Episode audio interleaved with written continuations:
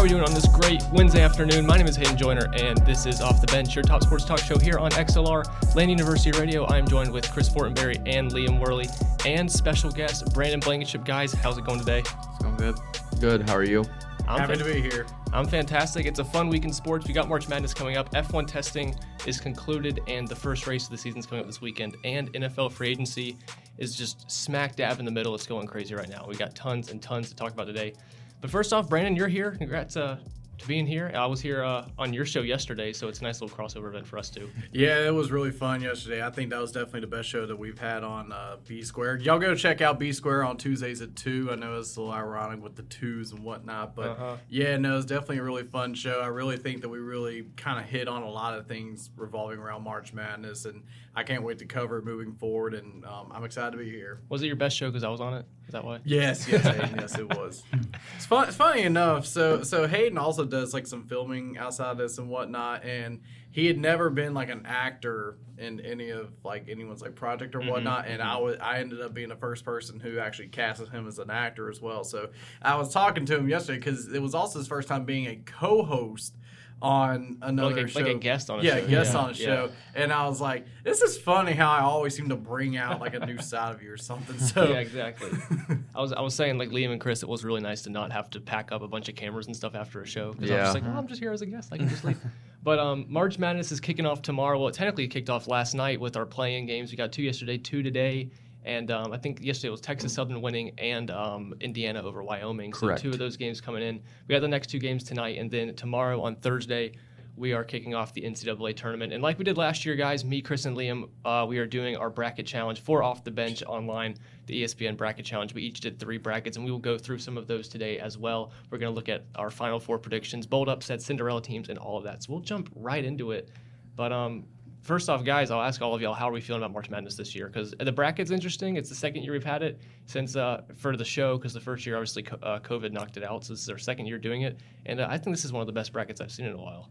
Uh, yeah, it's definitely going to be highly competitive. Uh, you know, all three of our teams are in it. Uh, Brandon, I'm not so sure who you pull for. You know, they're not in it. Who's your? You're, you're, yeah, Carolina. He's in South, South Carolina. Carolina. okay. Well, anyway, our three teams are all in it, and you know, I know I have aspirations for my team. Hayden has aspirations for his. Chris, on the other hand, you know, is just looking to try to get out of the first round. He so. just wants to destroy Sister Jean in the first round. Yeah. let, let, Ohio State go on and, yeah, uh, those and poor Villanova. Catholics. Yeah. yeah. I think it's a fantastic. Obviously, Kentucky and Auburn both as two seeds. Me and Liam are looking to go on a big run. Ohio State seven seed out there in the South, and they'll look to go on a run. But I want to ask you first, guys. We'll start kind of at the small. We'll go to the big. I want to look at every region so far. So looking at the West region, obviously number one Gonzaga, number two Duke, number three Arkansas, and number or not number yeah number four Arkansas, number three Texas Tech. That's the West bracket. Number one overall seed Gonzaga is in there. Looking at this bracket, there's a bunch of obviously some fun matchups. Uh, Greenville, our local city in South Carolina, is hosting two of those games: Michigan State Davidson and Duke and SC Fullerton. So, what are we looking at in this group? Gonzaga is obviously the favorite for the whole tournament. I think like 62% of like brackets have like picked them or like 30 or some really high numbers picked Gonzaga to win the whole thing. So they're obviously the outright favorites this year, obviously the number one overall seed. Are there any games you're looking at here that's going to be like really interesting, tight, maybe some upsets that we're seeing in the West region? I've heard a lot of talk about the Davidson Michigan State matchup, but mm-hmm. uh, personally, uh, this is what Chris and I's professor, Dr. Fowler, told us yesterday. Shout out, Dr. Fowler. Uh, mm-hmm. The Memphis team, apparently, they have the best player in the NCAA, according to him. And, you know, I did go and watch a YouTube video or so, and he, he looks pretty dang good. So, you know, I don't expect them to beat uh, Gonzaga in the second round, but I would expect them to compete at a high uh, high level.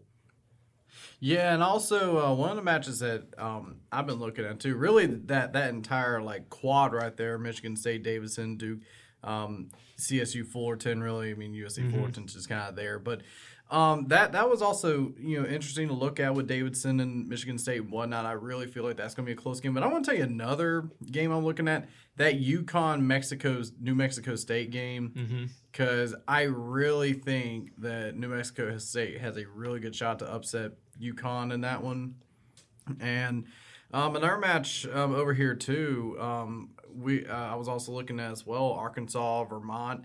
Um, Vermont coming in 28 and 5, holding their opponent opponents to about 60 points a game and whatnot. Uh, they have one of the best records in you know college basketball right now. Uh, going up against an Arkansas team that you know can be hit or miss or whatnot, so I think that could definitely be a, a chance for an upset as well. Yeah, I'll, I'll tag onto that Vermont line because Vermont's won 21 of the last 22 games. They stormed through their American East Conference tournament, and I believe I saw a stat the other day that like they they have like the largest margin of victory of like any team in college basketball. Like they win games like by blowout fashion. They win all of their games in the tournament like by 15, 20 plus points. They blow out teams, and not necessarily saying they're going to blow out Arkansas, but it means they come in pretty hot and hot teams are super dangerous. I know I'm going to mention uh, South Dakota State later in the show as well when we get to some stuff. And for a lot of the kind of predictions so far, people are like Vermont's not like super unfavored in this game. Like yeah. they're they're in this game in the betting odd thing. And I've this 14 3 uh, thir- or this 4 to 13 matchup, I'm seeing as an upset potential. I'm definitely saying. Christopher, what you got for us? yeah, I think um, I like the Davidson Michigan State matchup like you said. I think that's going to be a good game and potential upset for sure. Um, Vermont is a team I'm high on for my bracket. I have them going pretty far, so I was kind of along the same lines. Mm-hmm. And uh, I was going to ask you guys: Do you think there's, you know, of the one seeds that we see, who do you think is the most vulnerable? I was thinking Kansas would be mine, but it's definitely Kansas or Baylor. I'd say Baylor's missing some pieces. They're definitely vulnerable. And in that second round matchup for Baylor, they're going to have to play either North Carolina or Marquette, both teams that are coming in at a good time, especially North Carolina. Mm-hmm. Marquette's been kind of underrated a lot of the se- of the season, but uh, Shaka Smart and that squad is going to definitely put a beating, or a, not even not necessarily a beating, onto Gonzaga. But if they get the chance to play them in the second round, they're going to put up a good fight. I'll say the Jayhawks. I think Kansas is they've not looked terrible all season, but they've kind of looked shifty. You know sometimes they're a lot more there than they are usually. I mean, a lot of teams do that, but Kansas especially to me. Hmm. Um, I don't know really. Uh, to to tell you the truth, I, I mean, I think you know coming in, I, I, mean, I think both are like all four number one seeds. I think they're all pretty good. Um, the one that really kind of I don't know. This is just kind of me. I know that I'm kind of high on on Baylor myself, but I do know that they have a lot of things coming in that you know are kind of struggling with down the long run stuff like that. But just with the experience of the team, not to mention they just won the national championship last year, I feel like they that that gives them a little more credibility as to mm-hmm. being the strongest. So, but I think if you're looking at it like a team basis, I think going into it, I think they are probably the weakest of the four. So, yeah. But I wouldn't be surprised if they go further than what people expect. Yeah, I mean, they, I mean, they like I was saying, they're kind of injured. They lost their starting center for the whole year at the beginning of the season. Uh, Jonathan Tchamwa to Chachuoa. I can never say that name. I've, said. I've tried it like three times because I was hearing it on a podcast. Can't say it, but they lost him for the season. That was one of the big things. And whoever they get in that second round, like I'm saying, North Carolina Marquette. Marquette plays a very, very fast-paced offense team. That you know, it's a different kind of play than you're typically used to in uh, college basketball. So that can be a, a, very you know trend-setting way to make an upset. And then North Carolina, obviously, they're always going to have that potential for an upset. We've seen eight like low seeded blue blood teams in the past. I talked on Brandon's show about the UConn Kentucky 2015 national championship, which was a seven versus an, versus an eight. So blue blood teams that are low ranked definitely have the ability to make those runs just because of their pedigree alone. So that's going to be an interesting one with Baylor. I think they're going to lose. I'll stay with the East here. Obviously, my team, Kentucky, is the number two team in this bracket, and there's definitely this this this region. I'd say the East is the most interesting. I mean, we got Virginia Tech, who's an, uh, just an upset waiting to happen. Murray State, San Francisco, probably one of the most electric mid-major matchups in the first round we could see. And as well, St. Mary's about beat, or I think they did beat Gonzaga once, and they put a good fight in the in the in that conference tournament for them. And St. Mary's in this definitely could stick it to Baylor if they make it that far. And then of course you can't discredit UCLA, team that made a run from the first four to the final four last year, and definitely are explosive as number four seed do we see i'll ask you all this question just for the east alone coming out of this region to the final four who would you put your bets on your money on right now of all those teams? Because there's a lot there's at least four teams i'd say have a very very good shot out of which one you said? Out of the east. Baylor kentucky purdue ucla your top four. So this is my cbs bracket that i'm actually looking at here uh, that i'm doing with my church group and uh, i have baylor coming out of it but I'm not like 100% rock steady on that. Mm-hmm. I got, I think of all the teams, the one that scares me the most, believe it or not, there's two UCLA and Virginia Tech. Mm. Yeah. But I think UCLA, I mean, because UCLA, I think they're coming off last year knowing they should have uh, probably went further because they Yeah. kind of got I mean, they were a buzzer beater away Yeah. from going into overtime with Gonzaga, or, either- Exactly. or double overtime, whatever it was. I can't remember And- to make it to the national championship. what Juzang's still there, and he's probably going to want to take Mm-hmm. a, take that run all the way to the championship this Old year. Johnny. Yeah, so still mad he left Kentucky, but that's all well. and personally, I didn't know me and Liam talked about it. Indiana's another scary team. You know, they could they could definitely make a run at some point. Yeah, man, and Um, they they played their way in last night, so North that's already Carolina, locked. You know, there's a lot of that this is a scary scary uh, part of the bracket, this east side. Yeah, um, so I think the scariest team that's in the East is definitely Virginia Tech, just because of the run they got in the ACC tournament, and whatnot. And they're definitely going to ride that momentum in. But who I got coming out, uh, personally, I think is going to be between.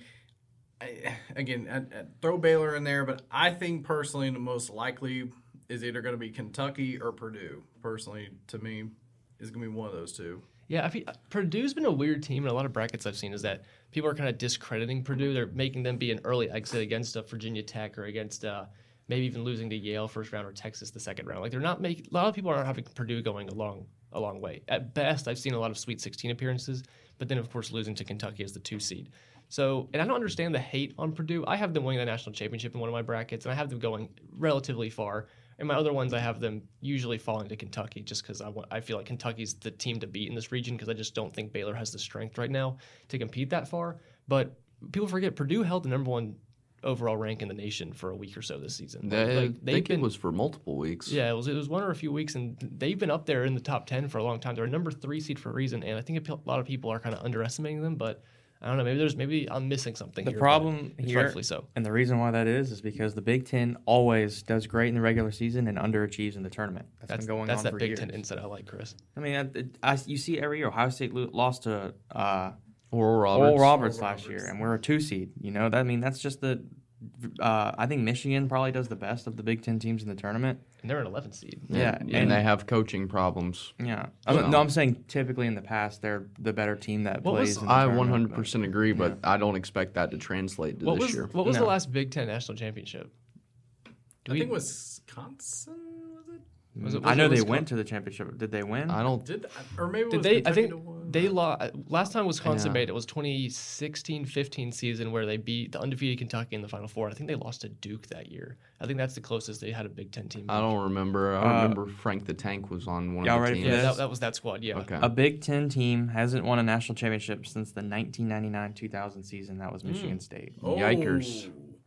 So there you go. That's why no one should pick Big Ten teams to win because we just Ah. don't perform. Well, you taking Good the bold, stat. I like Chris's bold prediction that Michigan of all the Big Ten teams are going to go the furthest in the bracket. Oh, I didn't say No, that. that that Oh, you was didn't that say was in the past. Oh, that like was in what's the happened past. as of late. I'm I saying gotcha. they typically make it further than us because we haven't made it to past the Sweet 16. I don't think since like 2013. and it was like Illinois last year. Illinois was so high going into the bracket, and they absolutely just did not do anything. Yeah. Yeah. Well, well, s- well, speaking of Big Ten, Chris, your Ohio State Buckeyes, you're facing number 10 Loyola Chicago, the Catholics, the the Final Four run a few years ago, the Sweet 16 run, I believe, last year. They're America's favorite underdog right now. It reminds me of like the VCU couple runs or the Butler runs in the past. Like, I think Butler was like 2010 11. VCU had like the 2014 15 seasons. Oh, and dude. now I had a bunch of VCU gear at one point in time. you were a nice bandwagon VCU yes, VCU sir. fan. I was. but now Loyola Chicago Chicago's kind of taken that spotlight, and you get to face them first over first round, Chris. And uh, after the disappointing end to your number two seed Buckeyes last year, losing to Oral Roberts as a two over fifteen, how are you feeling about this matchup going in? I just want your I just want your personal insight. This is this is what I know about Ohio State. We beat teams we shouldn't beat, and we lose the teams we should beat. So that's that's kind of how we how we roll. I mean, we're facing a team that actually is favored to beat us. I think from what I've seen, um, they have the better odds. I think to beat us, but which may help us. I don't know. I know we beat Duke, and that completely shocked me when they were number one at the time. Um, we held held our own against Purdue, beat Illinois. Um, but down the stretch, we had one of the worst runs down the stretch I think I've ever seen for a basketball team, and uh, I just I don't I don't think we're going to come out on top. I think we we're not a very a team that plays with a lot of passion. Doesn't seem they don't seem to get fired up and, and ride out the uh, the waves of energy. So I think um, I don't I don't see us coming out on top. I think Loyola Chicago wants it more, and they're going to show it whenever we play them. This says y'all are a pick 'em against Loyola. So Oh. A 50-50 Yeah. shot. exactly. Mm. Wow. That's uh, I, I mean, but expect that. of course that's subject to change. yeah, exactly. Me personally, I hope we get beat by 40, so we fire our head coach because he's just terrible. he can't win games. Sticking to the South right here, so that, so there's a couple matchups here that I, I'm really looking forward to. First of all, the Ohio State Loyola Chicago, I think that's going to be a really good one. But a couple interesting ones here. So you got Illinois versus Chattanooga, and I know not a lot of people are talking about this, but this is a big team versus another big team. And generally, when you have two teams like that that match up, that usually creates a really good match. So definitely, that's one to watch. And also, you have um, Houston versus UAB. UAB putting up 80 points a game. Houston, you know, with their great defense and stuff like that, it's like two clashes of, you know, like high offense versus great defense. I think that'd be a really good matchup to watch there. So Yeah, going back to our uh, our professor, Dr. Fowler, he's a Houston fan, and uh, we talked about this one extensively in class because the UAB stats are just great. They look great on paper. They've been playing great. Uh, I think they won the Conference USA or whatever heck conference they're in anymore. And uh, I have them making it all the way to the Sweet 16. So I definitely expect to see them uh, do a little damage in the first round to Houston. I mean, if you look at the uh, the matchup, you know, little comparisons, you can see, like you were saying, with the Houston defense and the UAB offense. But Houston's one of the worst free throw shooting teams in Division One, and that can cost you down the stretch if it comes down to free throws. That's not good if It- it, if you're do you Houston. so do you personally know the rank that Houston has in free throws this year? No what Because is I, it? 'cause I have it. bad. It's They're bad. sixty six point nine percent from the free throw line. That is three hundred and twentieth in the country. Out of how many? I, I couldn't tell you how many, but it can't be very much more than three hundred and twenty. Yeah, it's 300 something, I believe. Yeah, so very bottom percentile of the country. Yeah. yeah. Yikes. And I'll say with UAB, I mean, like y'all said, they score 80.7 points per game, seventh in the nation. They're a high octane offense. Jordan Walker, elite player, 20, almost 21 points per game, about five assists per game. And he has the ability to take over a game like we've seen in his year. He's electric, he's electrifying, and uh, he has the he has kind of like that star power to lead a team to an upset win like this and kind of make himself a March Madness legend that they say. say so. And I want to make another note too. I didn't. I, I completely forgot about this. I mentioned this yesterday on my show personally, but now, now I know y'all are going to laugh. You're going to laugh, and that's okay. But Arizona and I really want to see this match tonight between Wright State and Bryant because Bryant University has the highest scoring player in college football or uh, college basketball today. In uh, Peter Kiss, he's score he's averaging 27 points a game. If they get in versus Arizona, that could be a really good match. I don't know. Interesting. Second that could 16 be a over really one in history. good match. All All right. right. Oh, sorry. Go ahead. Oh, you, what do you got, Chris? I was just saying, what what were y'all's opinions on, or how do y'all feel about the TCU Seton Hall matchup? Because that's an eight versus a nine. Those are honestly just flip 'ems, flip, flip a coin and see who I want. I don't know much about either of those teams, honestly. TCU and Seton Hall both have been teams in the tournament before that have kind of made noise, but nothing too too crazy. Well, so Seton Hall was ranked top 10 pretty early in the season. They were. And They've now had- they're an eight seed in the tournament. So I'm kind of leaning towards the Horned Frogs here. That's what I have.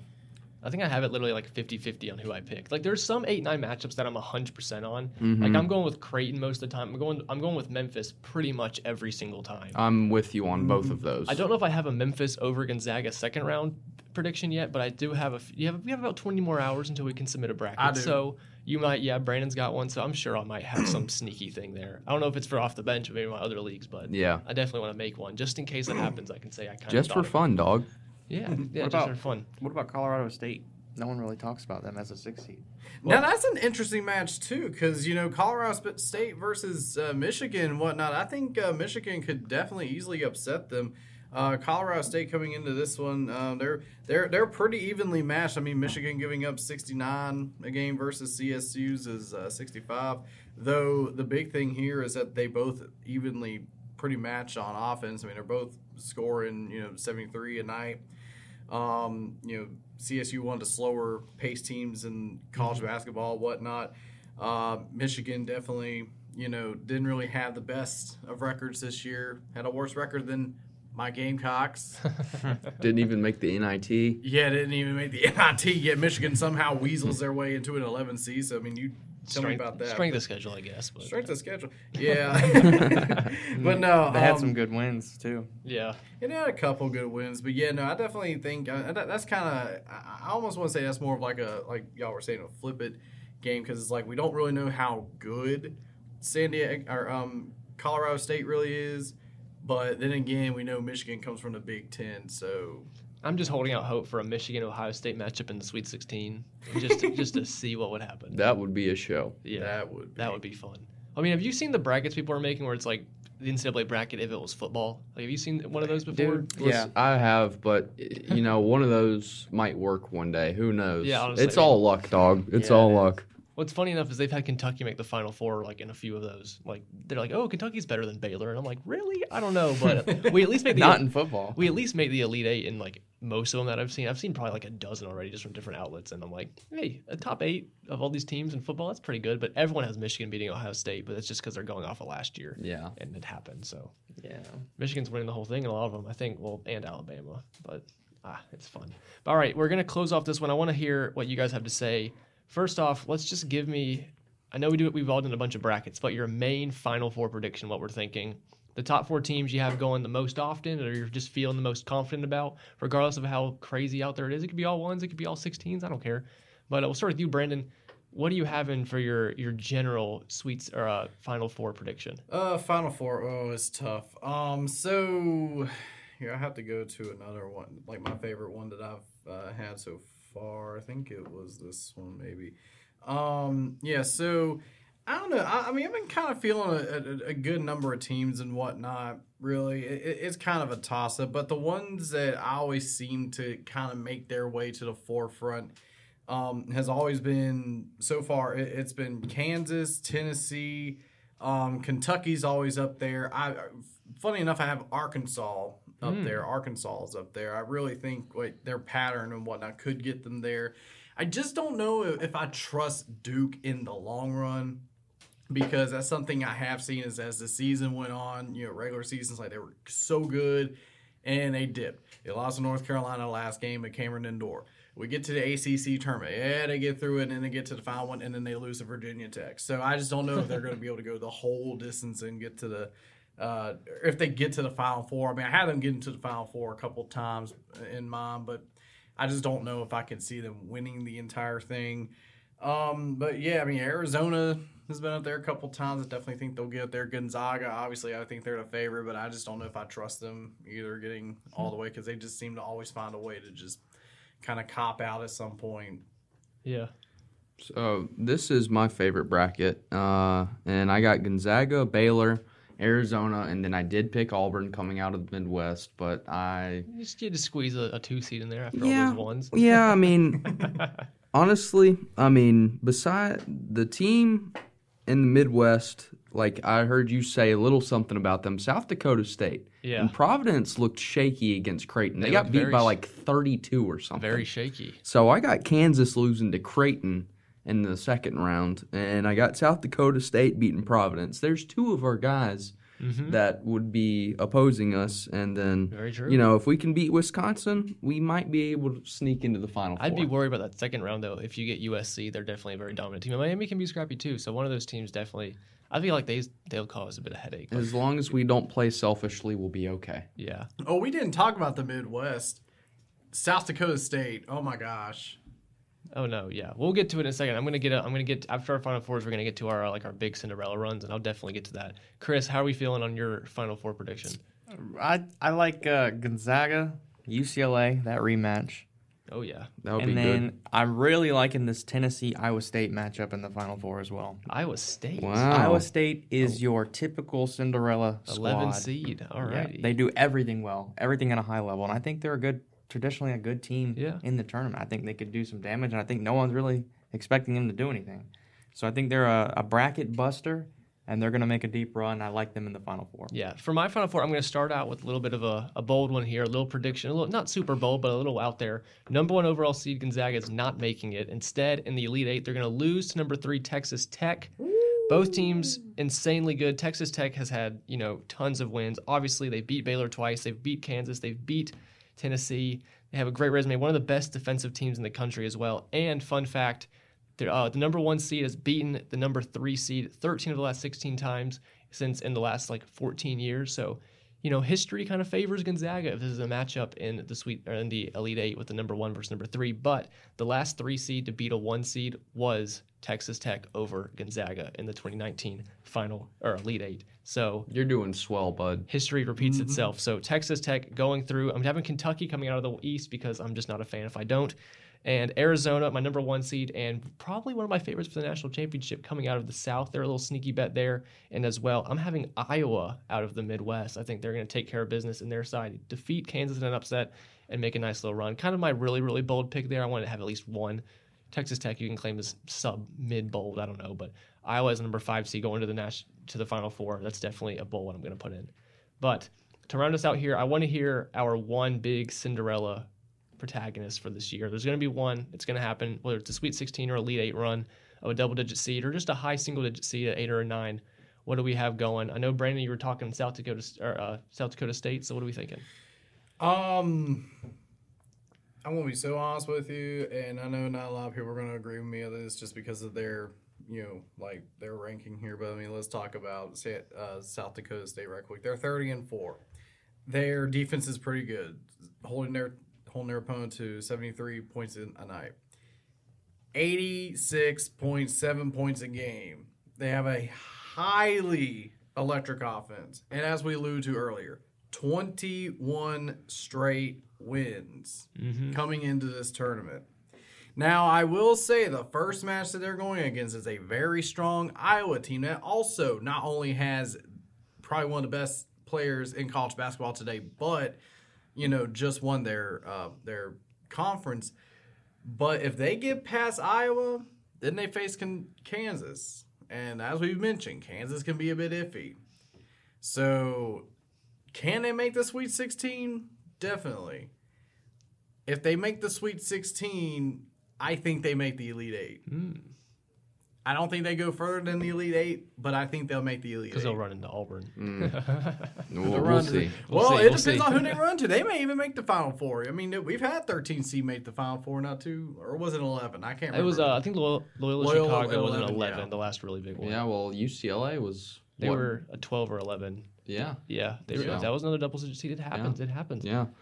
Uh, mine is out of the Midwest as well, but that's Creighton. Uh, I got them going to the Elite Eight. I think uh, I think they'll handle business against San Diego State. Like I said earlier, I think Kansas is the shakiest looking number one seed to me. Uh, and then I have the South Dakota State Creighton matchup in the Sweet 16. So I got Creighton winning and then uh, eventually losing to Auburn in the Elite Eight. Yeah, Chris, who is your sneaky, sneaky Cinderella pick? Iowa State. I was. Oh yeah, you already mentioned it. Yeah, Yeah. very true. And I'm just going to double up on Brandon. I already had uh, South Dakota State penciled in. I will add on top of that, they are second in the nation in points per game, like Brandon said, 86.7 percent or 86.7 points per game, 52.5 field goal percentage, second in the nation, and most importantly, 44.9 percent from three, which is also leading the country. They're an electric offense, like Brandon said. Douglas Wilson, Baylor Sch- uh, Scheierman, and Noah Freidel all average over 14 points per game. All guys able to go off. And I know if you watch the uh, the Summit League championship against uh, it was them against North Dakota State, the battle of the uh, Dakotas. That was kind of like it was a high scoring. It was in the 70s, but it was a very very slow paced game, very big defensive game. But and that's kind of a lot of people I've seen kind of say this team's not who they say they are. But I feel like that was an exception of a game because those two teams have played each other. They're a big rivalry. They know each other. Once they get here to Providence, like Liam was talking about, Providence has been a little shaky. Had a really big time, uh, bad bad game in the Big East, and um, I do think South Dakota State's going to win that and defeat maybe Iowa, maybe Richmond if Richmond can pull it off. The Spiders definitely know how to make an upset. I don't think they're going to go super far, but if South Dakota State somehow gets Richmond in the second round, they're definitely going to Sweet 16 and then maybe facing Creighton or uh, you know Kansas, whoever they want in the uh, Sweet 16 and maybe the Elite Eight. So Yes, sure. I don't know. I think this is gonna be a crazy tournament. We'll see how it goes, and uh, we'll obviously be keeping tabs on it the next couple weeks, like we always do. But we're gonna go into a quick song break. When we get back, we got NFL free agent news, so stay tuned to that. If you are not following us on social media, please follow us there at Off the Bench XLR. You can find video clips, quotes, and more from the show. Just look us up at Off the Bench XLR on Instagram primarily. Check us out there. Give us a follow, and we'll be back after this break with some NFL free agency talk.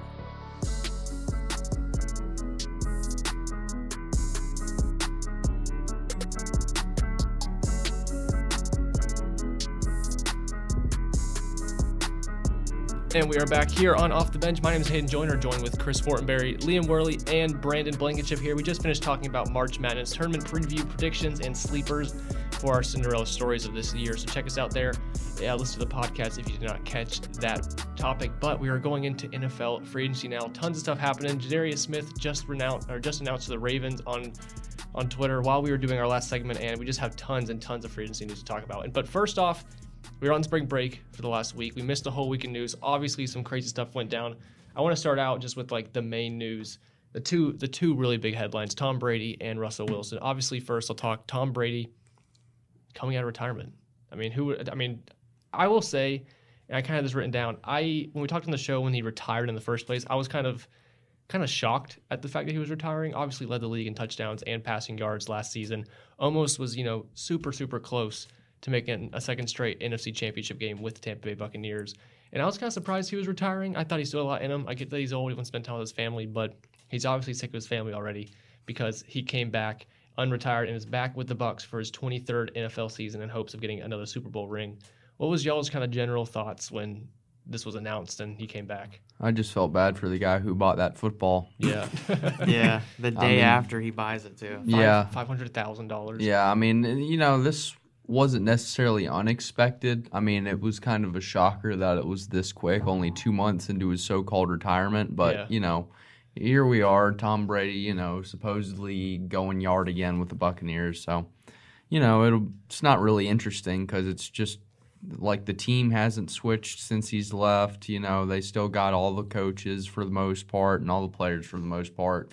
You know, it's, it's, you know, he's going to go dancing again. Yeah, it's essentially like it never even like he never even retired. It was two months. The Yeah. team never changed. Nothing changed other than him leaving and coming right back. So it was, it's there's nothing different. The roster's the same. The scheme's the same. It's just Brady's net, still playing. Yeah. Well, what's crazy is that in our bowl predictions we did before spring break, I think I made one. I think Chris or one of you, I think Chris did it, where it was like, oh, the NFC is going to be kind of wide open this next year. You know, I said like, oh, you know, it's going to be run by Kyler Murray, Matthew Stafford, and Dak Prescott. But now, because you know, I was like, oh, Russell Wilson, Aaron Rodgers, Tom Brady are all going to be gone. Drew Brees has been out for a year, so you know, there's just going to be a lot of young quarterbacks and just like backups. But now Aaron Rodgers is back. Tom Brady's back, and they're I'm pretty sure the number one two punch for the odds to win this, the NFC. So And probably, you know, they're very high up in the MVP odds too. Yeah, so it's just you know business as usual. Back at it. We'll have to wait another couple of years until these guys retire again. I don't know what. Do, do we know what Brady's terms are on his contract for coming back? Was it just like a one year kind of thing? Did he sign anything yet? I didn't see. Yeah, I haven't seen any details Yeah. of it yet. Yeah, so like I wonder what I wonder what the actual terms are because I'm assuming either that or he's running out the same contract. But I'm pretty sure his Tampa Bay contract was only two years. It was a two-year deal. So I feel like he has to sign something new, but it's just kind of like expected. that he's terms gonna come out ten year deal. I'm like, oh my god. back. All I know, here's all I know.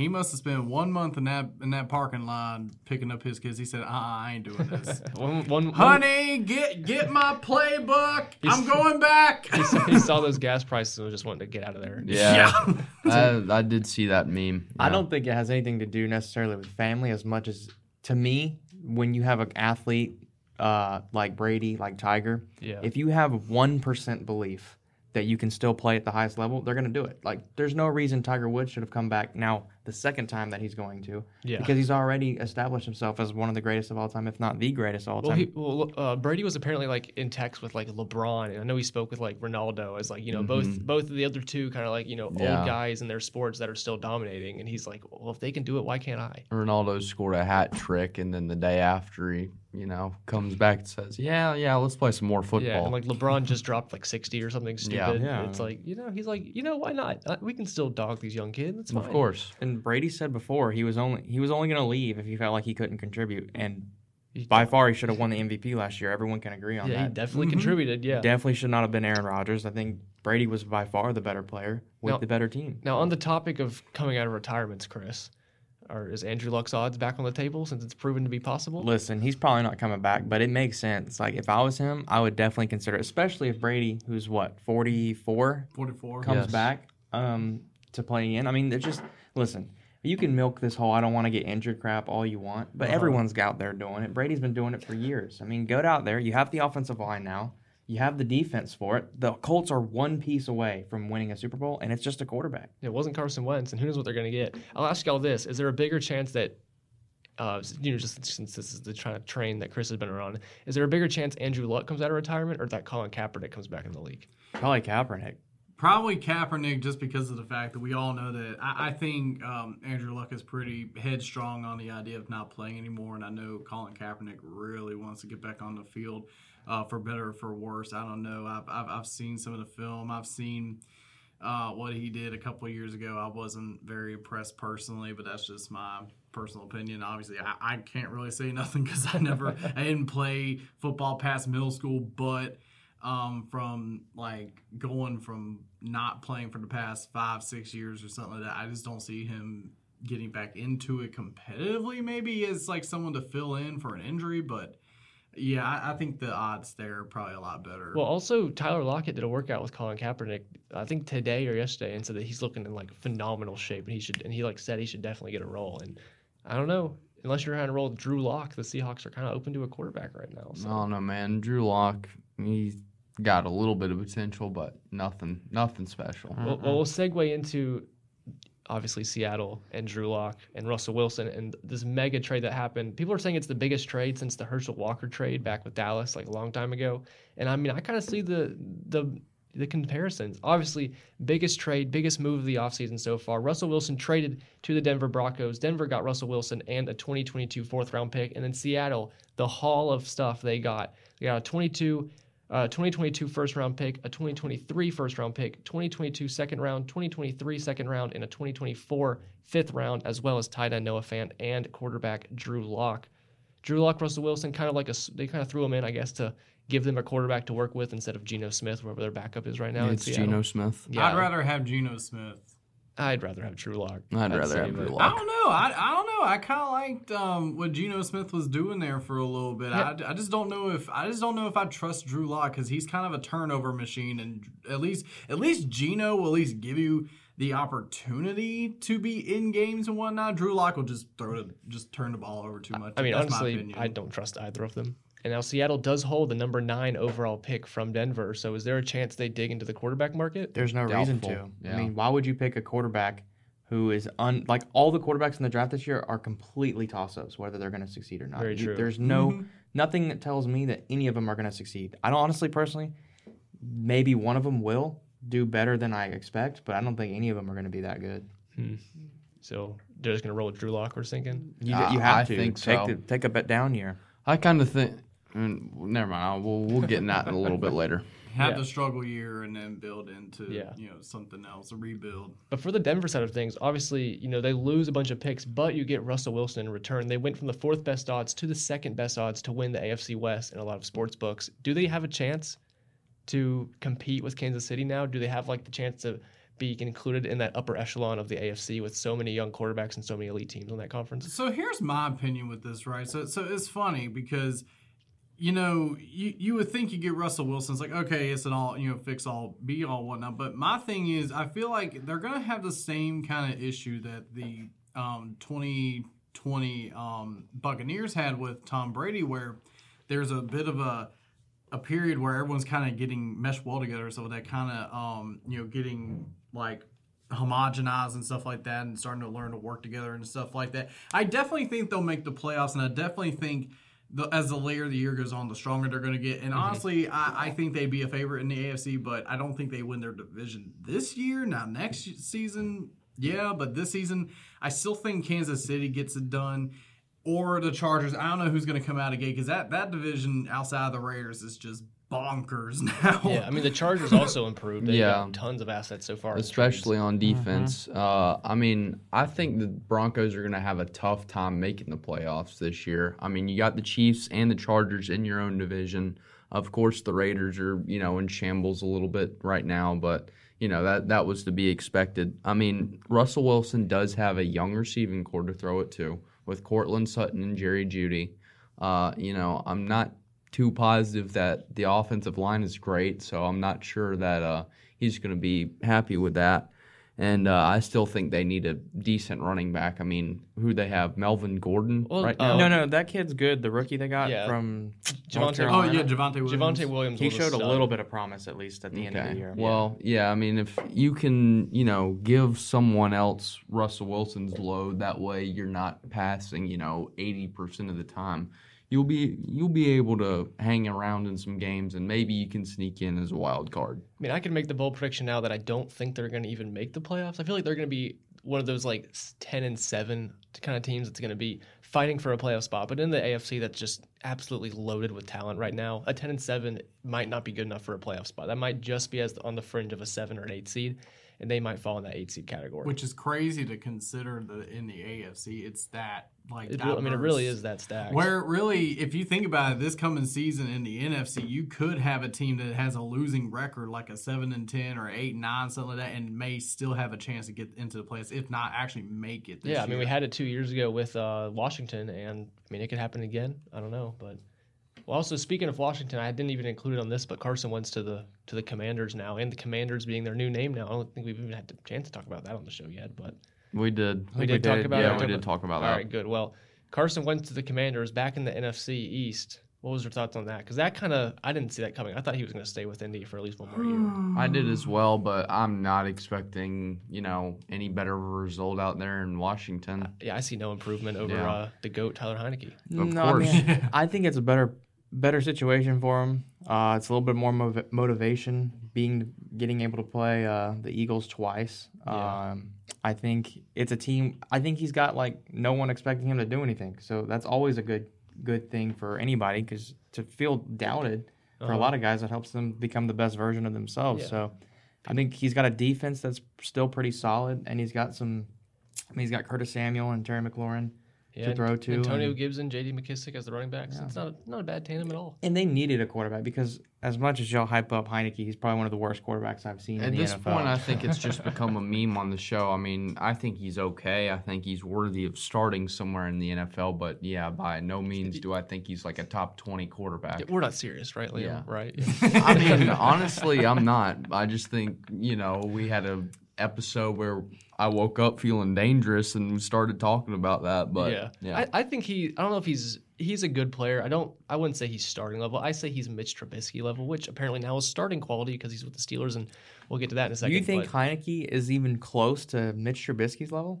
I mean, I could. I don't have the stats to even I would back up say that argument. currently, right now, they're somewhere on the same tier. What I mean by it is they're a know, fringe starter, but they're Hi- very quality but Heinicke backups. never Heinicke played in the playoffs, but never took a team to the playoffs necessarily. he about beat a team in the playoffs. What almost? What does that count in? was uh, Horseshoes and nothing. hand grenades. Horseshoes and hand grenades. Yeah. I'll say this for the Commanders right now: if they if if, if their defense with Montez Sweat, Chase Young, um, in that gang, if they can get their if they can get their act together on that front four, whatnot, and if um, Carson Wentz can at least grasp somewhat of that MVP caliber 2017 season, whatnot, the Commanders could be a dark horse for the playoffs this year. But if Carson Wentz plays like he has here recently, where he's like off and on, hot, cold, hot, cold, hot, cold, and stuff like that, it, it, it's not going to be much different than having Heinicke start. I'm sorry. It's but not even a dark horse at that point. All you have to do is beat the Cowboys twice, and you're in the playoffs. That's Well, what you got to do. You could get if the Eagles have a good draft and Hurts plays some average, then they're going to go right back to the playoffs. yeah, I mean that's fair, but I am not counting on that. No, I don't know. But they do don't have three picks in the first round, Well, so now that listen. could change things. Now listen, obviously I'm the NFC East guy with the Cowboys, but you all know the NFC East champion trend, right? Mhm. There hasn't been a repeat champion since 2003-04 with the Eagles. Every year since then, there has not been a back-to-back NFC East champion. It's always been a different team than the previous year. Oh yeah, and we know Dallas isn't winning it again. Yeah, and apparently Dallas can't win it again because we won it last year. So it's it's the Commanders or the Eagles, or maybe Danny Dimes if something magical happens. But I That's highly, I don't know. I don't Highly know. Danny. Dimes will start for the Giants this year. They might not. Did they? Tyrod Taylor just got say, signed they got Tyrod yeah. Taylor, so who knows if uh, Danny Dimes loses? Maybe Tyrod Taylor actually comes in and steals a starting spot for once instead of losing the starting spot. I don't We'll know. see. Tyrod Taylor also goes in that Mitch Trubisky, Taylor Heinicke to me. Well, let's let's talk about this because Chris, you're kind of our, our Steelers guy just because of the Dwayne Haskins connection. So he's now Dwayne Haskins and Mitch Trubisky's team, and Mitch Trubisky just came in and took Haskins' starting spot. Well, it was never Haskins' starting Yeah, it spot was to begin Mason with. Rudolph. Was it still really? I mean, he was the quarterback too. I mean, Oh wow. this is the thing. Um, it was good the Steelers got Trubisky. I still think he's a, a very talented quarterback. Just played in an unfortunate system, uh, as we all know, with the Bears and Matt Nagy. yeah. But I think it'll work really well for him to be on a team that has a history of winning and, and a great, obviously uh, one of the best coaches in the NFL. I think truly Tomlin, uh, what he's done since he's been with the Steelers is, is magnificent, and the Mhm. fact that he hasn't had a losing season since his t- in his time there is is awesome. Yeah. So I think uh, he's going to be in a tough, kind of a tough division with the Ravens, the Steelers, and the Browns.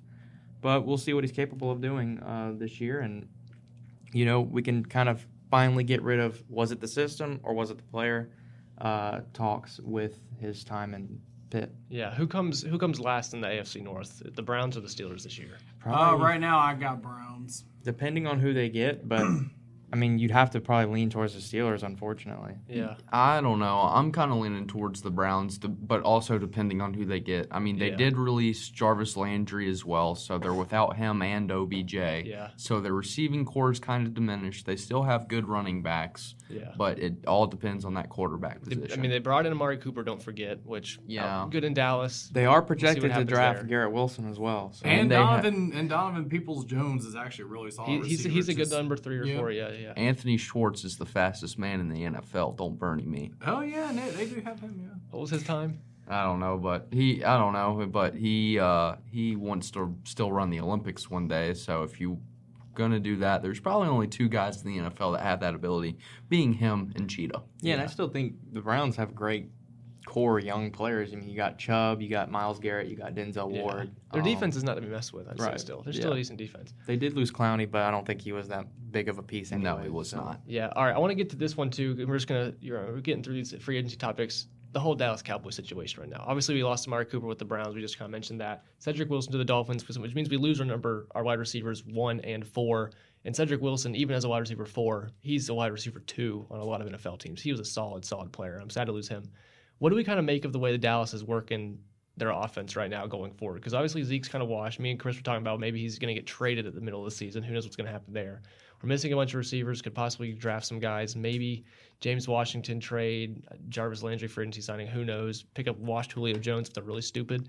I don't know. But where do we kind of see the future of this team going? Because they're looking to repeat as an NFC East champions, which you also just mentioned. But history. Protect CeeDee Lamb at all costs. Uh-huh. Oh yes. Well, I think it's exactly what I said before. You're Mhm. going to get rid of your players, fail this season, fire Matt, uh, what's his name, Mike McCarthy, McCarthy. and then get Sean Payton. That's exactly what Jerry Jones wants to do. It's the perfect. It's the perfect way to do it. Jerry get- Jones busts my buns. you get rid of all your key players, or not necessarily key, but you know, players that helped win a couple of games this Mhm. year. You get rid of those guys. You get Mark McCarthy can't really do much because he's not that tremendous of a coach. He's okay, but he's not going to do miracles here. And you know that gives you an excuse if he misses the playoffs or loses the first round.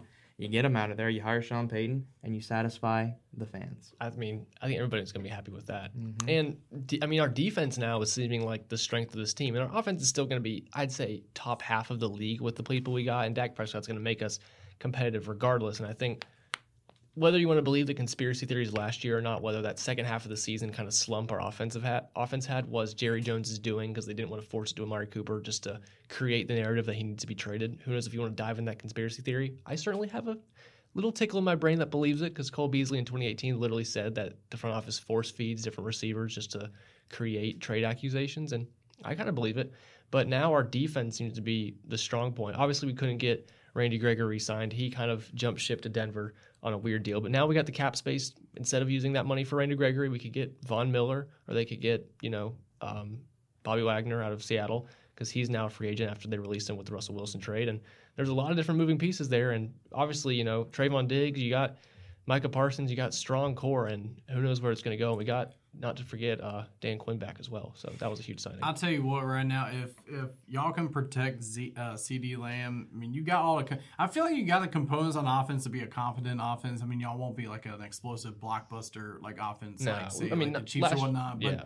but your defense is good enough to carry you to the playoffs, and, and even further, like into the if you get into a run, if y'all cannot choke in the playoffs, of course, but. Yeah.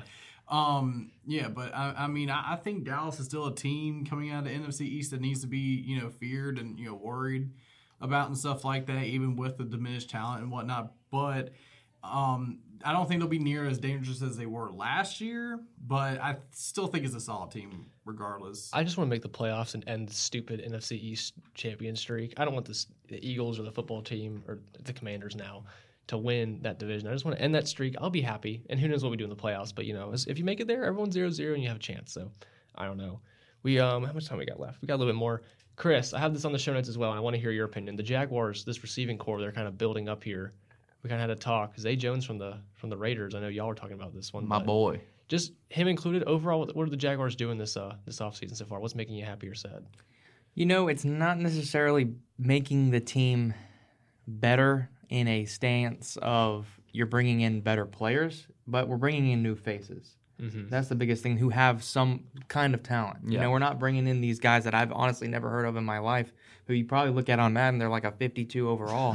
Those kind of new faces. I'm talking about guys who are you know solid pieces who have some quickness, have some playmaking ability, and some guys who can help Trevor Lawrence out, which is the biggest thing that we needed to do. Which I think Zay Jones. Uh, Christian Kirk, Evan Engram, guys like that can do. You know, it's not Dan Arnold you make a trade for. You get rid of a first round pick for an old tight end who can barely move anymore. And uh, that's your, oh my gosh, that's your saving grace for the rest of the season. No, we're not doing that. You know, we have we have uh, brought in some some good pieces, and I think Baalke's spending money because he has to. And people are all, I think some fans are all, why are we spending so much money? Because you have to. You're Jacksonville. You're not a nice city. You're not a team that has a history of winning.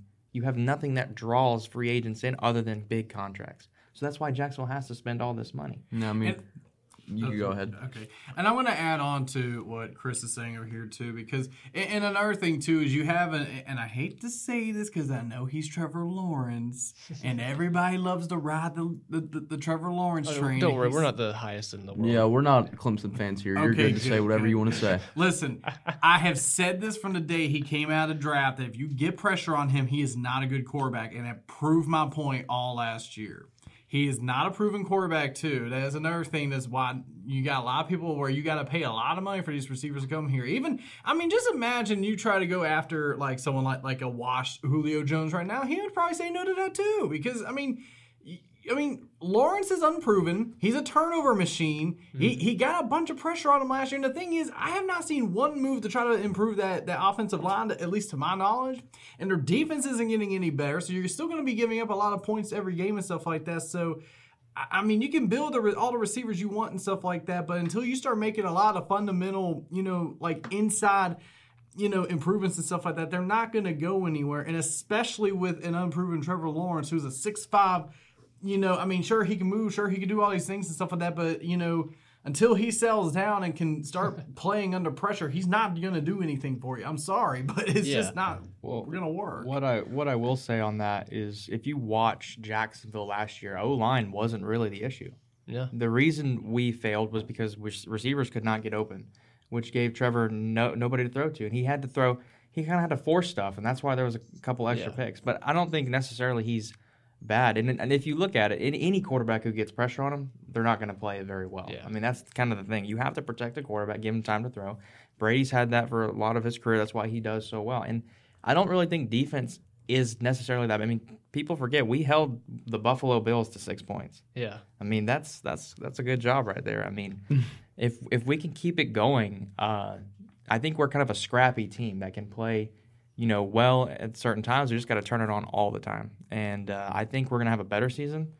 You know, upwards over five wins would be great, um, but I think we have a better system, better coach, better chemistry, and just better atmosphere in general. I mean, hey, number one, you've had the number one overall pick the last two years. It's only only up from here, I'd say, really. Well, I hope we trade now that we've gotten what we have in free agency. Yeah. I really hope that opens the door for let's trade back, get extra picks, and get more out of this draft. I don't think we need the O, o lineman at one or Thibodeaux or Hutchinson at one. I think we can if we can trade back, somehow manage to get like a seventh, you know, anywhere around the tenth pick, maybe get lucky and uh, grab Sauce Gardner.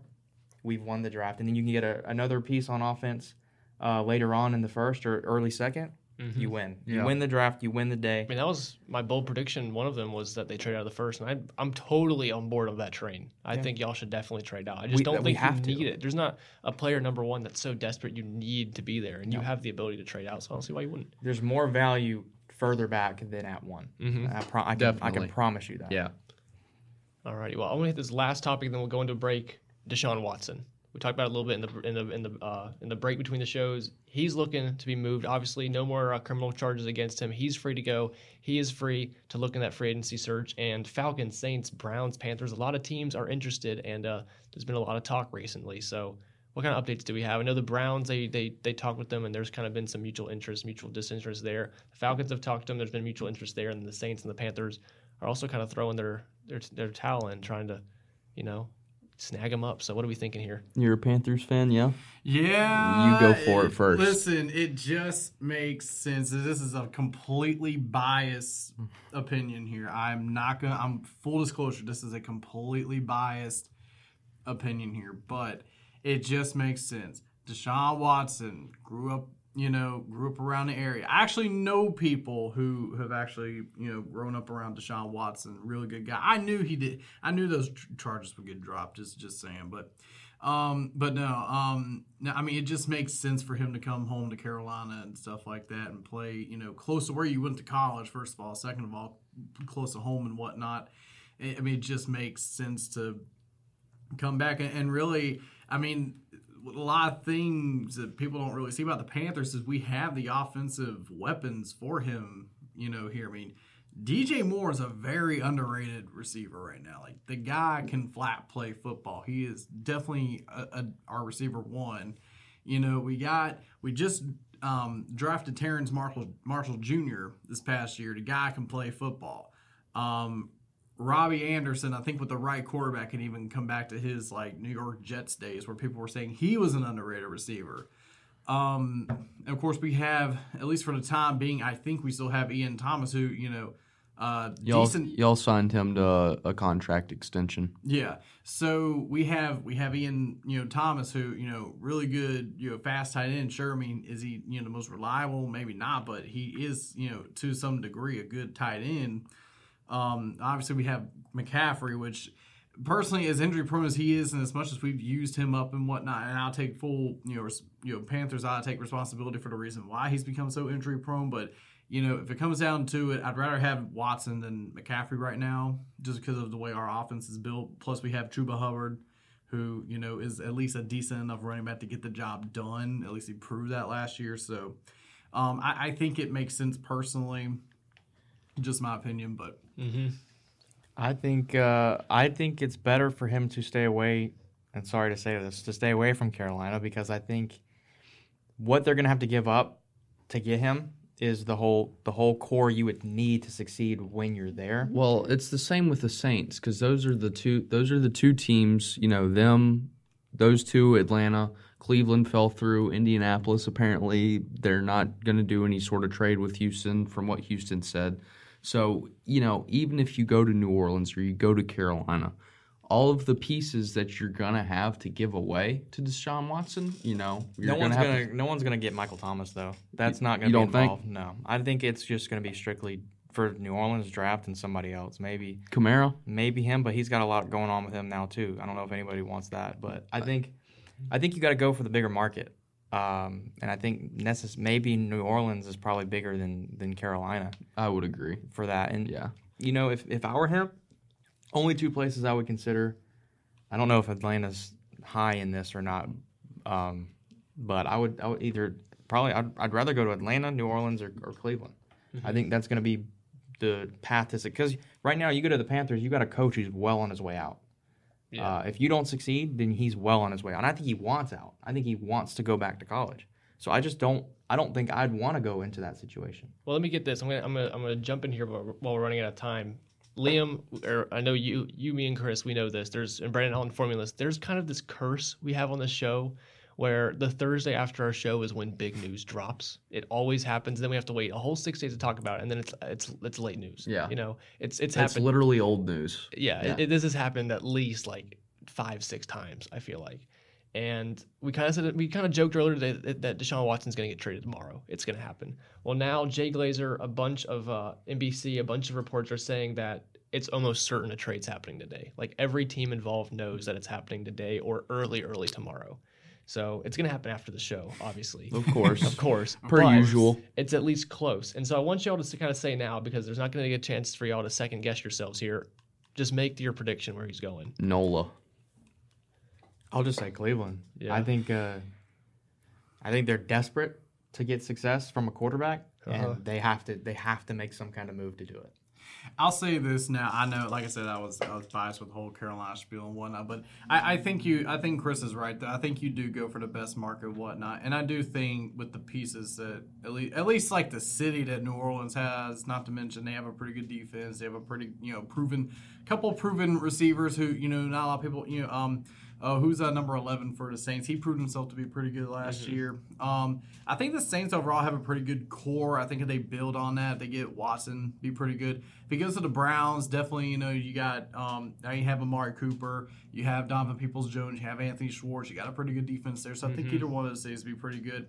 And of course, you know, as much as I hate to say, you know, I don't think the Panthers probably be high on his totem pole, whatnot. but if he did come here to be great, but I understand, you know, it's a business and you got to go where you got to go to, to succeed. Yeah. I don't think Pan- I don't think he had the best success in Carolina, so I'll um, I, I'll be you know um, proactive in this, and I'll say that you know I, I, I wish him well wherever he goes. So that Yeah. that's just my opinion. Well, I think we're all kind of in agreement to disagree because I my prediction's Atlanta. I'm saying that he's going to come to Atlanta, biggest market of all of them, maybe arguably with New Orleans, but coming to Atlanta, they're going to probably bring in another receiver like someone like Jarvis Landry potentially. Well, that's any receiver because Calvin Ridley's goners. Yeah. So mm-hmm. Yeah, exactly. They're going to bring in somebody. you do I- have Kyle Pitts, who's an elite tight end. I think. Yeah, Kyle on his Pitts way. there, Cordarrelle Patterson's still there. They're gonna have they're gonna bring somebody in. I'd predict uh, Jarvis Landry, and then also with Matt Ryan, they're gonna ship him off to either Indi- Indianapolis or uh, Seattle. I'd say, and he'll finish off his career somewhere there.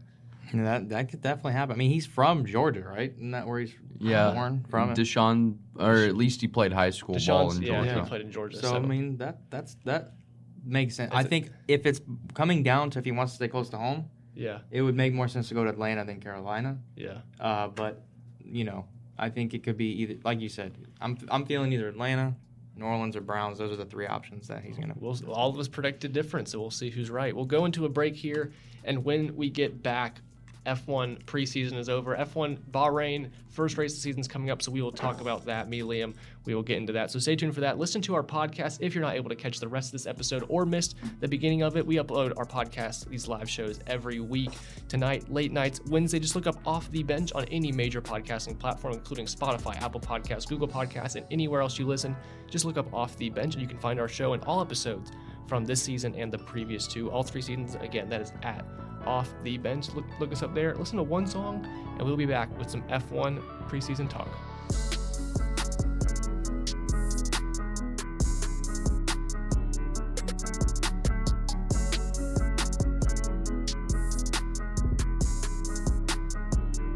And we are back here on Off the Bench. My name is Hayden Joyner, joined with Chris Fortenberry, Liam Worley, and special guest Brandon Blankenship.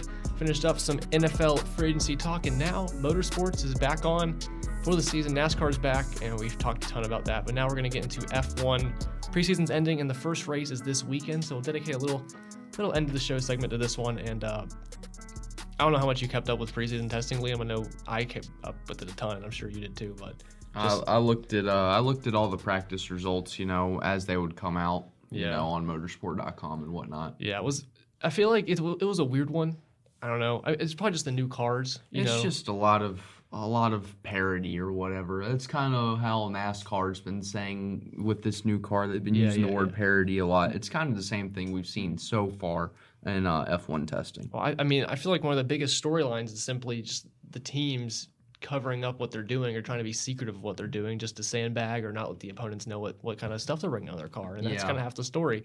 I feel like half the headlines I've seen have been interviews of Lewis Hamilton or George Russell or Mercedes engineers asking if is your car actually good or is it actually trash? Because nobody knows right now because it's Yeah. not looking super good, but just history tells you it's probably good. It's it's lies. Whatever the Mercedes people are saying is lies. Because George is like, yeah, I think uh, Ferrari have the best cars, and you know Carlos Sainz just set out. That's typical Mercedes, typical yeah. George Russell, blah blah blah. And uh, I kind of agree with old Uncle Carlos. Well, and everyone says like, oh, it's just the, the you know you sandbag to not let the opponents think you have a good car, so they're not trying to copy your car style. But then also part of me is just like, I, I don't know if anyone else shares this theory of mine, but you know, Lewis Hamilton has done this kind of thing in the past couple seasons where he downplays his car so much, even in we even in like ra- race weekends in the middle of the season, he downplays how good the car's doing just to turn up on the first day of quali or the race and just smash the competition. yeah, And part of me makes it. Are they trying to cr- create a narrative of like they're the underdogs? I know they did it a ton last year, saying that Red Bull had the best cars every weekend, just to create the narrative that they're the underdogs and they're overcoming so much. When in reality, they have the best car, and maybe they're just doing that because they've been so dominant. They don't want people to get tired of them. I don't know, but that's kind of like my theory. Like it's trying to be like a psychological mind game, not just the I teams, but the fans. 100% agree with you. No, and I know some people from Great Britain, and they are all Lewis Hamilton fans. I mean, they uh-huh. love all their you know British drivers, whether it be him, Lando Norris, George Russell, whoever.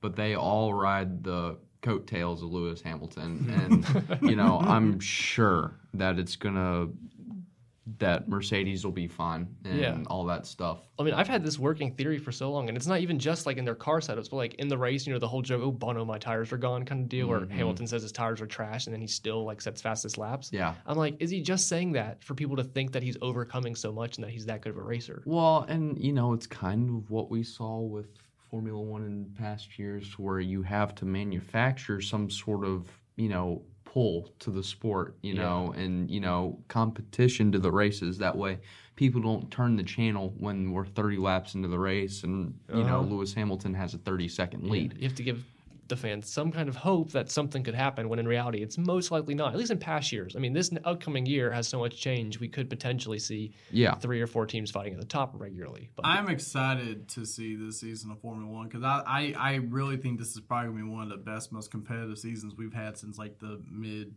you know, or like late uh, 2000s, early 2010s, and whatnot before they went to the V6 hybrid era. Um, I, I, I kind of like going into the first week. Obviously, I think Mercedes and Red Bull. I, I think they will they will definitely be the two favorites going coming in. Obviously, they're the two best manufacturers right now. But I think Ferrari is going to make a, a, a shocking. I think Ferrari and McLaren are both going to come out week one, and I think they'll be very competitive. I think this car is going to create more competition.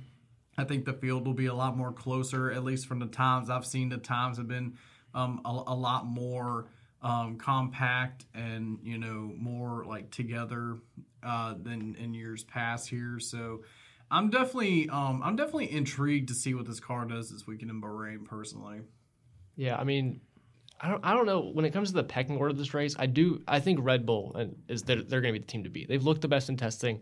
Max has had the fastest times in testing, and I think that's going to carry over a bit with them. Mercedes has been downplaying their car a lot. You know, they've had porpoising issues. They've had, you know, just issues with the setup, not being the quickest. It just issues with the car overall. And obviously, their their car is a very different kind of design. You know, virtually no side pods, very skinny compared to like the Red Bull, which is a little wide, and the Ferrari, which is ultra wide. Um, they're a little bit different, and yes, they've been downplaying the car, but from a bunch of people who have been at these test sessions have said that Mercedes just haven't looked like the most stable car in the world, and I think there's definitely a little bit of truth there. Now, whether they come up to, to practice and and uh, and qualify this upcoming weekend and smash the competition, who knows? It's kind of the same story as last year, but I kind of feel like in my head that the pecking order right now for these, this upcoming race is going to be Red Bull at the top, Ferrari kind of like just right there behind them, definitely be able to compete for the win, but maybe not the favorites. And then you have McLaren and Mercedes kind of tied for that third spot right now. I feel like both of them just coming out of the test kind of looked very similar. Both had issues, both had the same kind of car design, same engine, obviously. So I feel like they're going to be kind of fighting for that third best team this Yeah. first weekend. And I feel like Mercedes over the course of the season will eventually get back to that top pecking order. But as for now, I feel like it's Red Bull favored for the win, and then Ferrari right there behind them, definitely with a solid chance at a double podium or a victory too. I think that's I think that's fair. Uh, I think I think Verstappen's going to win the race. I think I think we're going to see Sainz on the second step, and then Checo. Oh, you kill me, Liam. You kill me.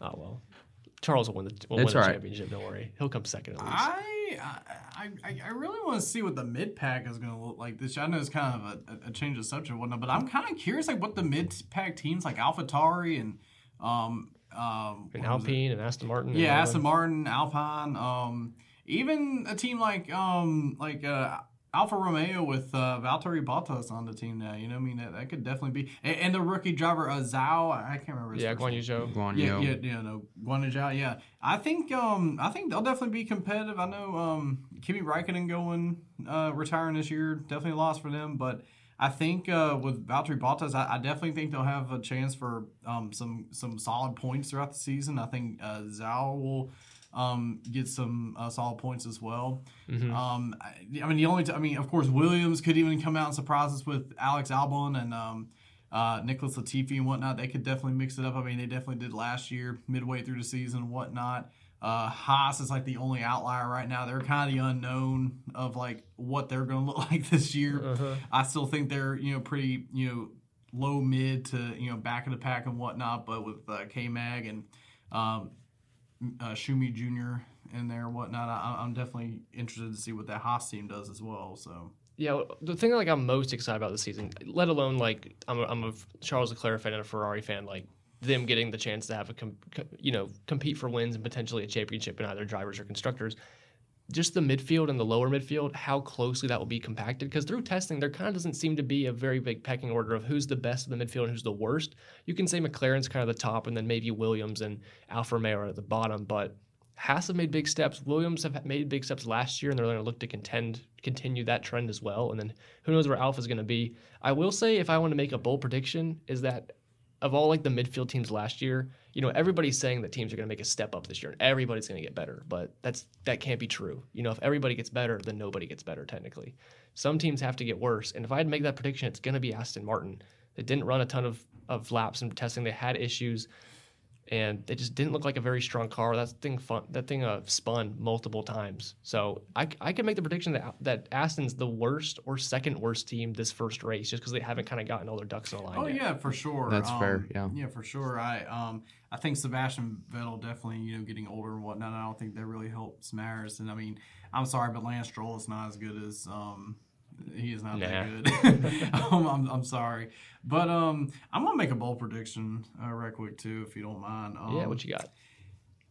I think Pierre Gasly gets uh, fifth place this year. Fifth place in the constructors. Mm-hmm. Yeah, I think that Alpha Tauri looks like a fantastic car. I mean, think there's going to be nine different winners this year. Ooh. nine. Nine. So Nine. so. Let me, let me. I don't know how you're thinking this, but are we taking the two drivers of the top four teams, then plus an outlier? Alrighty, who's the outlier? Fernando Alonso. Oh, he'd retire. Nando. He'd retire at the end of the season if that happened. I feel like He's think that's a- gonna he's gonna win a race. yeah. Hey, he does have a little bit of juice left in him. I, I tell you, that battle that he and uh, Lewis Hamilton had at um, uh, what track? I can't remember. I watched Hungary. it. Hun- Hungary. Hungary, yeah, Budapest. Yeah. Y- yeah, Budapest. Yeah, no. Um, you know, I mean, the battle he had there. I mean, I mean, that looked like a vintage Fernando Alonso like fight Mm-hmm. I for. think, I think a lot of that. You A lot of that was just person personal issues with Lewis Hamilton. with their time McLaren, he was like, you know what? I'm just gonna. But I get this I one I chance mean- to deny him something. Let's just do it. But right still, here. the fact that he put up that much of a fight in an Alpine car, I, I mm-hmm. mean, that was the most impressive thing. I, I think one of the most impressive things from last season, personally. Yeah, I mean, this season, this season overall is just going to be super competitive, super fantastic, and I can't wait to kind of see where it goes. Obviously, I kind of just hope there's a championship battle like we saw last year, not just between two drivers, between two whole teams, so four drivers total. Maybe throw in a third team there in the mix if Mercedes can get their stuff together. Like, just and that's that's basically just going off of testing. They could have everything together right now, and they're going to smash the competition first race. We won't really know. Like last year, Liam, you and I made bold predictions. I know, like you said, like Ricciardo on the podium and some other fun stuff, and we, we could kind of have an idea of what we were talking about last year just because of the way the cars were. We've seen those exact cars for Yeah. like four straight years, but now, you know, Alpine, you know, Alpine could just come up and smash the competition if we thought. Haas could finish five and six for all we know. Who knows, man? We really don't know. I, I if I want to make a bold prediction now, it's that Aston's going to be the biggest disappointment of the race. Haas is going to be the biggest surprise of the race, and that Ferrari get two drivers on their podium. That's what I'd say. I like it. Who do you have winning the championship this year, drivers wise? My heart tells me Charles. My brain tells me Max. Okay, But uh, I'm going Max as Yeah. well. I'm gonna make it a clean sweep. I, I mean, I know Lewis Hamilton will probably make a run at it and, and whatnot, but I, I think Max Verstappen right now, he he is the guy. I mean, I, I think last year was kind of a, a, a passing of the torch of sorts, and I think Max Verstappen will definitely be um, my favorite for this year. now I'll give you this one. This is really bold, and it's not just for Bahrain. But come the summer break, I don't know where they'll be at in the whole grand scheme of things. But I'd say come summer break, George Russell is leading Lewis Hamilton in the points count. Oh, I you know that's not even shocking. I, I could see that too. I mean, George Russell really brings a lot to the table. I think he's got a lot of talent behind the wheel. I definitely think he he has earned his position at Williams. I mean, Lewis Hamilton. Uh-oh. That would be good. It was just it was just fantasy stuff. Uh, I was Yeah. like, did Chris find the Deshaun Watson trade?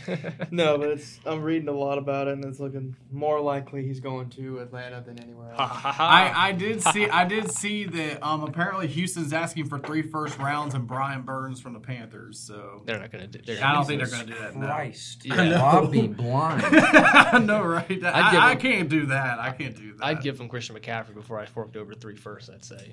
And Brian Burns. and Brian Bur- And Brian Brian Burns is our hallmark player right now. That's our Yeah. that's our all pro. Yeah. Well, we'll see if Atlanta falls through, but yeah. They're um, projecting quite the offense. They're projecting Deshaun, Allen Robinson, Jarvis Landry, Will Fuller, and Kyle Pitts to be the What offense. the heck? Where are they getting this money I from, know, bro? right? That's like paying 84 million for Christian Kirk. Yeah, Did that's- the Mig- did, did the Migos in future just have a collaboration on the Atlanta Falcons' uh, like um, salary cap? yeah, I don't know. I don't know, but um, but no, with that George Russell thing, I'd say he beats Lewis in the first half, but in the second half, Lewis will get the better of him. He always comes strong at the end, and who knows if they're competitive enough to fight for a championship or just a podium on the championship. But who knows? But I think Lewis will beat him outright. But I think Russell is going to have a very successful season at Mercedes, and we saw that with Valtteri in the uh, in the Bahrain Grand Prix in 2020. So who knows where this is going to go? But I'm excited for this one. I'm sure, you know, I'm sure we'll all be texting. I'll text you, Brandon. I'm going to text Liam, as sure during the race, and uh, this will be an exciting one, definitely. Yes, Just- sir. Yeah, I'm definitely gonna try. Yeah, I'm definitely gonna watch it. Um, Oh, I mean, it's, it's it's Bahrain night race, so this is like it's like noon for us. So it's like the perfect time. It's 11 a.m. 11 a.m. I don't have to wake up at five sometimes. Exactly. Those tur- like Turkey and Russia, man, those are the earliest races we got to wake up for, and I do it. I do it because I just want to see what happens, and it was I don't do it. it was it was worth it for Russia this past year. That was I've never been more awake at 6 a.m. in my life. Sachi. but no more Russia. No more Russia. more but, no, uh, Russia. Anyway, that'll do us for the show. Brandon, thank you for coming on the Yeah, show man. as well. Uh, appreciate having you on for the whole thing. Chris, Liam, as well. As always, thank you for coming on. And we have exciting stuff. About a month left of the show before school lets out, and we look forward to the rest of the stuff. Free agency coming up. We'll talk F1, NASCAR, IndyCar, more coming up as well. And of course, in the next two weeks or so, we will be covering the March Madness tournament and all of that fun stuff. So stay tuned for that. Follow us on social media at Off the Bench XLR to stay up to date with the show, video clips, quotes, and more from our episodes. Just look us up there at Off the Bench XLR. Follow us on our podcasting network. We are on Spotify, Google Podcasts, Apple Podcasts, and anywhere else you listen. Just look up Off the Bench with spaces in between it. That is Off the Bench, and you can find all episodes from this season and the previous two. All three total seasons of Off the Bench you can find on all platforms. Just check us out there. Remember to stay in the game and off the bench, and have a good night.